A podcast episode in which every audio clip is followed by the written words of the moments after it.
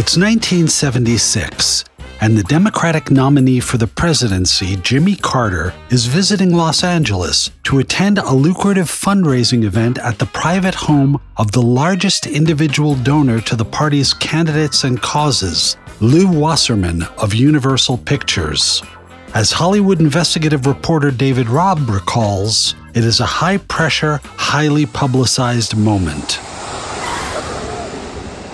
Jimmy Carter landed in LAX, and the LAPD was very concerned about his safety and security because eight years earlier, in 1968, here in LA, Bobby Kennedy was assassinated. So the LAPD was going to make sure nothing like that happened again.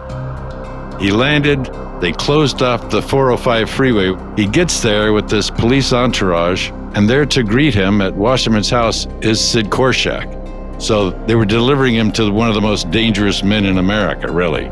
Unbeknownst to Jimmy Carter. He had no idea he was going to be there. Yes, you heard that right. A man seeking the most powerful office on earth is visiting the home of the most powerful man in Hollywood, and he's met there by the most powerful lawyer in the state, a man who has recently been identified by the New York Times as organized crime's chief representative in California and Las Vegas. But how can this be? A decade earlier, Lew Wasserman and his company were besieged by the Justice Department for antitrust violations and possible mob ties. How did Wasserman not only escape, but indeed thrive? The answer as people in Hollywood knew all too well, was that Lew Wasserman could and did control the world like that. Like master criminals, Lew's biggest thrill was getting over on the system. And in his case, the opponent would be the government itself Wasserman really was the most Machiavellian figure in terms of supporting candidates. The rumor was that if he put his money down on a particular candidate, that candidate would win. Lew Wasserman loved Ronald Reagan, and Ronald Reagan loved Lew Wasserman. Lew recognized that you can control the president, which he did, then anything was going to go his way. This is Glitter and Might, the Lew Wasserman story. So, back to 1962, when MCA is not only the biggest talent agency in Hollywood, but also its largest creator of television programming and a full fledged movie studio, having recently acquired Universal Pictures. Robert Kennedy's Justice Department had seen enough of the company's unbridled growth and took MCA to court for antitrust violations. The very future of the company Lew Wasserman had built was at stake. Wasserman and the executives around him thought that the government was going to be a burr in their saddle. It was going to be a pain. They might have to sell a few things, but I think they thought they could beat it and they didn't think that the government would go that hard at them. This is Cynthia Littleton, co editor in chief at Variety. There were a lot of changes in American business, and you were seeing like railroad mergers, auto companies were merging. So there was a certain amount of like, hey, that's okay, but those of us that want to make movies and TV shows and a few records on the side, you're going to question that. I think they were shocked that the government thought that this was a problem. On the Bobby Kennedy side, you could say he was pretty prescient in recognizing that media has outsized influence. Facing this legal onslaught, MCA was forced to choose whether it wished to be either a talent agency or a studio. To Hollywood's amazement, Wasserman and the MCA board chose to dissolve the talent agency, the very business that had made MCA so fearsome and huge. Here is Wasserman biographer Dennis McDougal. So they literally overnight sent out letters to all their clients saying, You're going to have to find somebody else to represent you as an agent because we're now producing television programming and motion pictures and we're no longer in the talent agency business. The day Wasserman's letter hit Hollywood's desks became known around town as Black Tuesday. It had the effect of a category five hurricane in Hollywood because people who had always depended on their agents didn't have one and they had to hustle and find a new one overnight. Exiting the agency business was hardly fatal for MCA. There was far more money to be made in producing movies and TV shows than in representing the people who made them. Still, the experience left Wasserman, a man accustomed to having his way, feeling vulnerable. Lew sort of wakes up in that cold sweat that morning in that wonderful home in Beverly Hills and says, I will never be controlled again or have any law that will control how I operate my business. This is Barry Avrich, director of the documentary The Last Mogul The Life and Times of Lew Wasserman. No one's going to ever tell him how to do anything again. And that's really this moment where he just becomes even more fierce than he'd ever been. Wasserman started to take steps to liberate MCA from the oversight of the federal government. While the company had long avoided the sort of spotlight that political activity invited, he saw that he needed to involve himself and the company in politics to ensure his empire's stability. And that's where, again, he makes those inroads into Washington and becomes the kingmaker. Within a year of MCA's abandoning the agency business, Wasserman agreed to head the California chapter of the President's Club, a group of campaign donors whose dollars got them FaceTime with the president. He made his political debut in June 1963 when he hosted a dinner for John F. Kennedy at the Beverly Hilton Hotel that cost attendees $1,000 a plate, nearly $10,000 today. Wasserman recalled conceiving of that impressive sum in a rare interview for the LBJ Library. $100 was not enough. 10000 was too much. So it was almost an automatic thing. You know, how much you're going to charge for a, a fundraiser, as it were, if you have a dinner party? Well, it's either $100 or $10. You very seldom pick out $65, yeah. you know. The dinner raised nearly $250,000, some 2.5 million in modern terms, in a single night. The President's Club was a typically clever Lew Wasserman idea that encouraged very big contributors to give money to the Democratic candidates.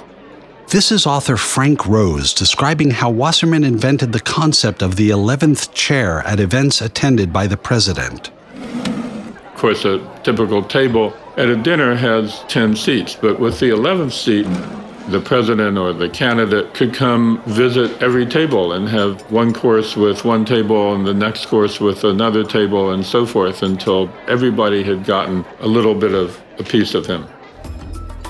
There are some fascinating wrinkles to this history. For one, Wasserman was not initially a John Kennedy man.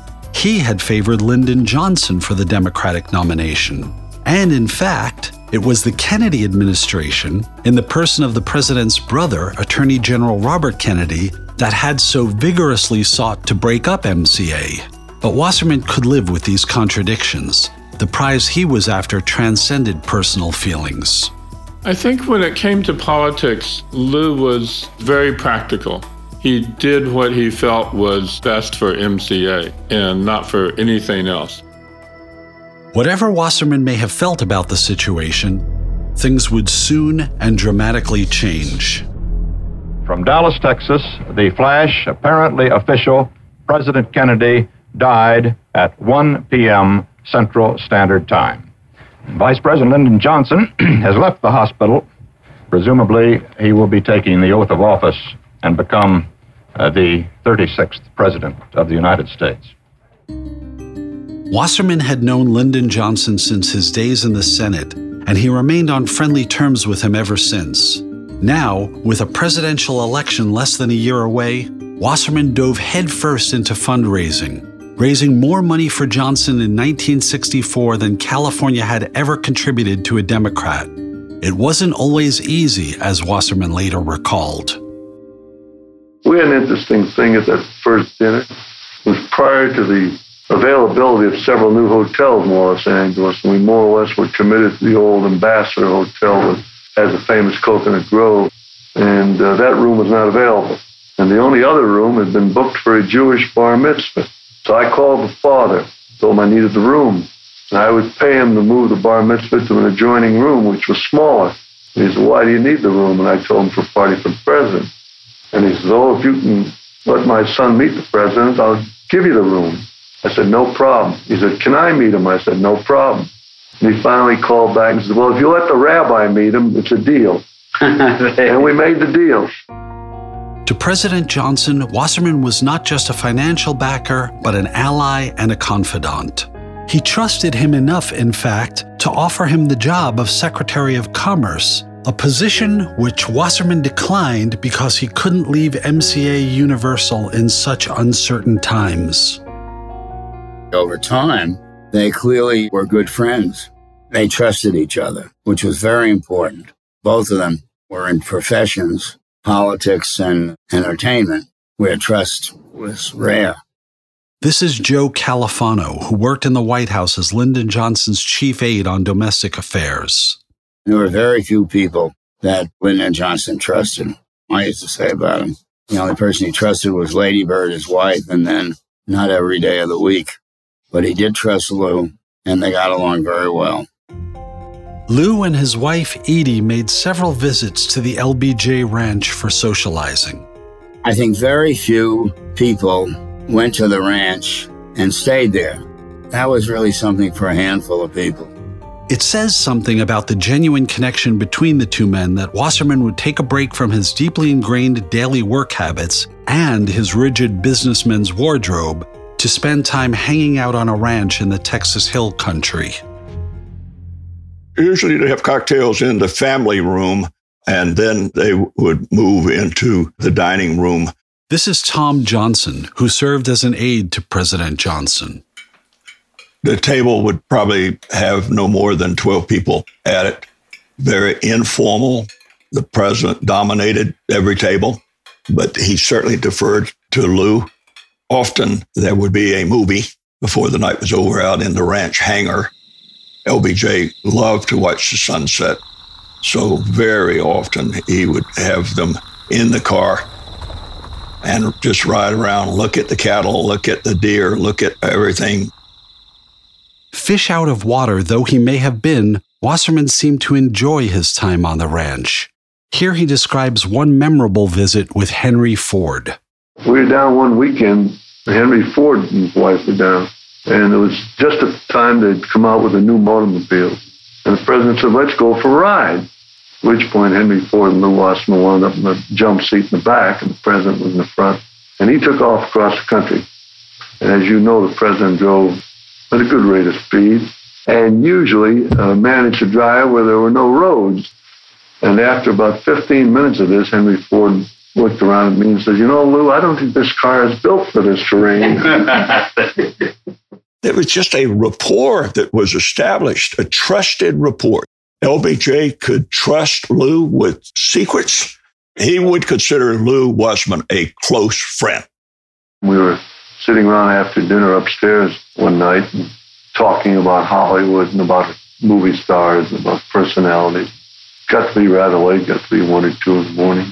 You know, it had nothing to do with politics. And we were just shooting the breeze, as it were, about movie making or television programs or about the people in them or what they did. You know, intimacy in a relationship like that, you would normally expect that to be publicized a great deal. LBJ did not worry about leaks coming out of them. And you think about Lew, I mean, he's walking around with a significant knowledge of the president's thoughts. If it seems hard to picture a couple of Jewish kids from Cleveland hanging out with a president in Texas, consider that Lew and Edie Wasserman were thought by many to be Mr. and Mrs. Hollywood. Their Beverly Hills home, with its impressionist paintings, rare koi pond, and postcard views, was designed for entertaining, and an invitation to one of their dinner parties or Sunday barbecues was prized. One of the chief reasons for this was that Edie herself had risen as high in Hollywood society as her husband had in the movie business. Edie was extraordinarily tough. She was a great pillow whisperer with Lew. She set the social scene in terms of their parties and who Lew should have encounters with, who he should do business with, who he should trust. She was no shrinking violet sitting at home having garden parties. If she was having a garden party, there was an agenda. Very, very powerful woman. Edie was somewhat notorious because she was a woman about town. She learned from her female friends that didn't really make all that much difference who you hopped into bed with. There wasn't a leading man that she didn't have the hots for. And it almost became sport to her as to who she could bed. And Lew tolerated it. A lot of people might have gotten divorced, but Lew and Edie established a lifelong partnership. A 1965 article in Time magazine revealed, quote, Mrs. Wasserman sleeps in the bedroom. Wasserman sleeps on a couch in the study, where he gets up at 5 each morning and starts making phone calls to breakfasting subordinates in New York. I wouldn't say that Lew was sexless or that he didn't suffer the same bouts of lust as his wife, but I think they dissipated over time because his drive sexual or otherwise, was always reserved for the office. The power element was far more important to him in a business setting than the bedroom. Hey, it's Kaley Cuoco for Priceline. Ready to go to your happy place for a happy price? Well, why didn't you say so? Just download the Priceline app right now and save up to 60% on hotels. So, whether it's Cousin Kevin's Kazoo concert in Kansas City, go Kevin, or Becky's Bachelorette Bash in Bermuda, you never have to miss a trip ever again. So, download the Priceline app today. Your savings are waiting. Go to your happy place for a happy price. Go to your happy price, Priceline.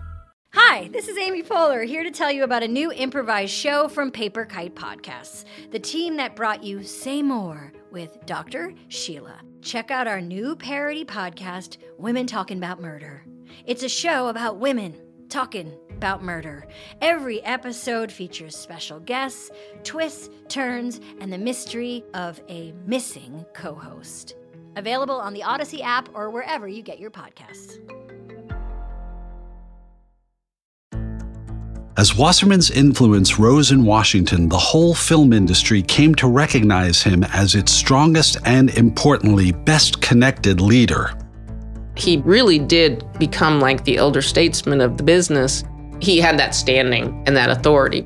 Like anytime there's a problem today, anytime there's a real industry issue, either between two companies or like right now, all of the major unions are getting ready for new contract talks. And everybody's talking about who's going to be the Lew Wasserman, who's going to be the figure that can stand up, bring the two sides together, and come to a reasonable compromise.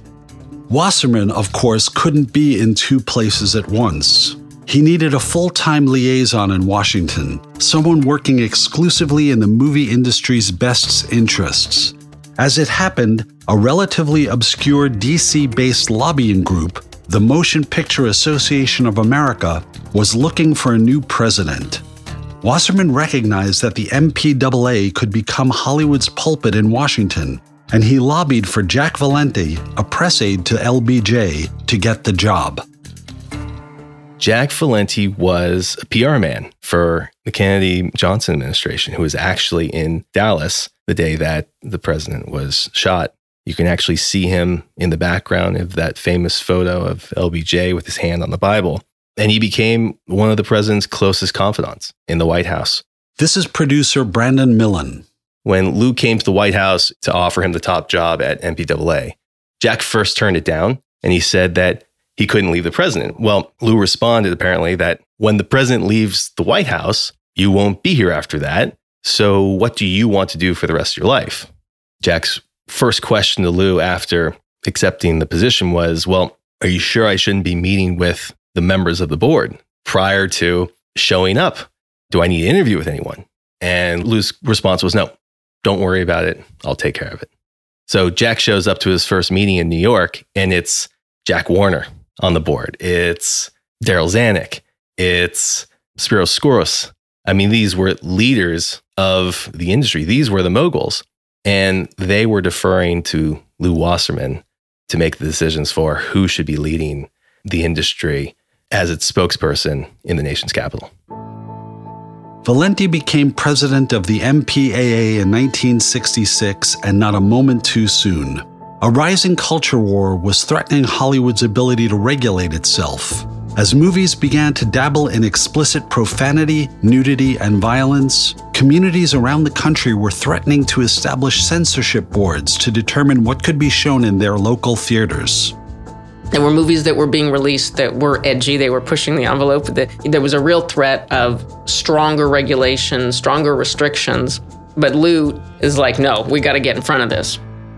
The head of the Motion Picture Association of America, Jack Valenti, said today in New York that the film industry plans to set up a voluntary rating system designed to keep youngsters from seeing undesirable films. However, Valenti said that the industry still vigorously opposes government censorship or classification by law. Valenti oversaw the creation of a letters based rating system still in use today that allowed parents to decide if the content of a film was appropriate for their children, and, more importantly, protected the movie studios from the censorship of politicians. Jack became beloved. He walked on water in Hollywood because he was seen as the thin line between Hollywood and excessive regulation, excessive criticism, you think about that power to control not only Hollywood, but Washington and sculpt, cultivate, and nurture everything to go your way. That's what Lew had. As it happened, Wasserman's personal political beliefs were progressive, and he was deeply loyal to the Democratic Party. But he knew that he couldn't take sides in politics when it came to protecting his business. Lew was a supporter of the Democratic Party, but other top executives at MCA were, you know, major Republican donors. And this was not by accident. They all realized, and certainly Lew more than anyone, that in order to have influence in Washington, they really had to have support in both major parties. Here is Rick Perlstein, author of The Invisible Bridge The Fall of Nixon and the Rise of Reagan they always say that a preacher never wants to talk about politics because he always risks angering half the congregation. But it's, you know, the same way in a corporate America. You certainly want to play both sides, and MCA set that up. If the Democratic wing of MCA was tied to Lyndon Johnson, the company's Republicans also had a favorite son, one whom they found in an unlikely place. Ever since being granted the job of hosting General Electric Theater, Ronald Reagan had been on tour for GE, giving hundreds of speeches at its factories across the country. It taught him how to give a speech, for which he became America's greatest, quite frankly. He always had his ears attuned to the emotional tenor of the audience. He was always able to kind of refine his presentation from one stop to another. He has his pattern down pat. It's called The Speech, and he's delivering it over and over again to Republican meetings, to Rotary Club meetings, to conservative meetings, to anti communist meetings. He's basically a politician before he ever thinks to give a speech for a candidate as a conservative. Reagan debuted The Speech before a national audience at the 1964 Republican Convention where it was widely believed that he made a better impression than the party's presidential nominee, Barry Goldwater. It turned out to be one of the pivotal political speeches of the 20th century. You and I are told increasingly we have to choose between a left or right. Well, I'd like to suggest there is no such thing as a left or right. There's only an up or down. Man's old. Reagan, of course, had never held public office, but he was soon courted by a group of wealthy conservative donors, including MCA board members, who encouraged him to run for governor of California in 1966. Hollywood turned people into stars, they trained them off camera, on camera. Ronald Reagan kind of came to them fully formed with a persona, with a character, with a type, you know, the heroic all American guy. Wasserman did not initially take Reagan seriously as a political candidate. In fact, he vigorously and generously supported his opponent. It shouldn't be a surprise that Lew Wasserman would give a six figure donation to Pat Brown in 1966 because, quite frankly, the idea of Ronald Reagan becoming governor was considered a joke. Uh, Mr. Reagan, it's being said and written your campaign is an attempt to turn an actor into a believable candidate for governor. You know, I mean, after he won his nomination, Esquire magazine said the Republican Party is not that desperate. They haven't nominated Liberace, right?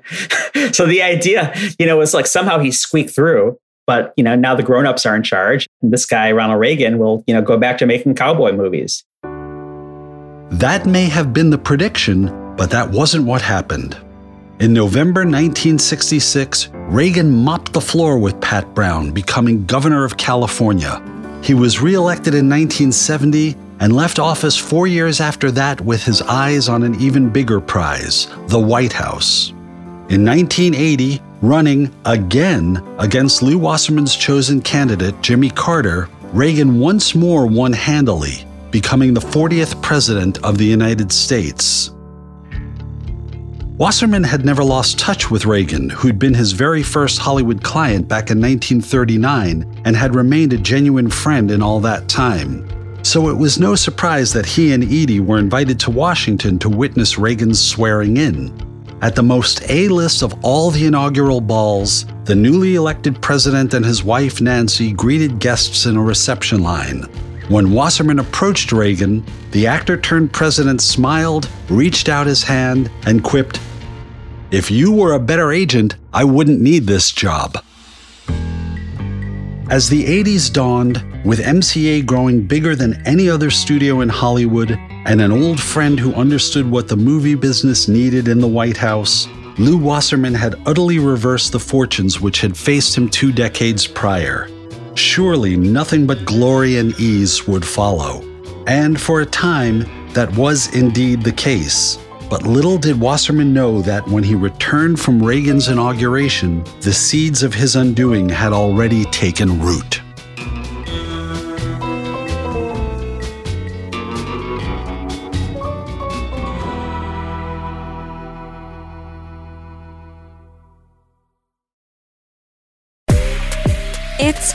Sophia Franklin, and if you don't already know, listen up. My mini series is live now, each and every Monday, and the only person missing is you. We're dating, we're dumping, we're learning, and we're tapping into all the feels that originally brought us together. Listen and follow Sophia with an F on the Audacy app or wherever you get your podcasts.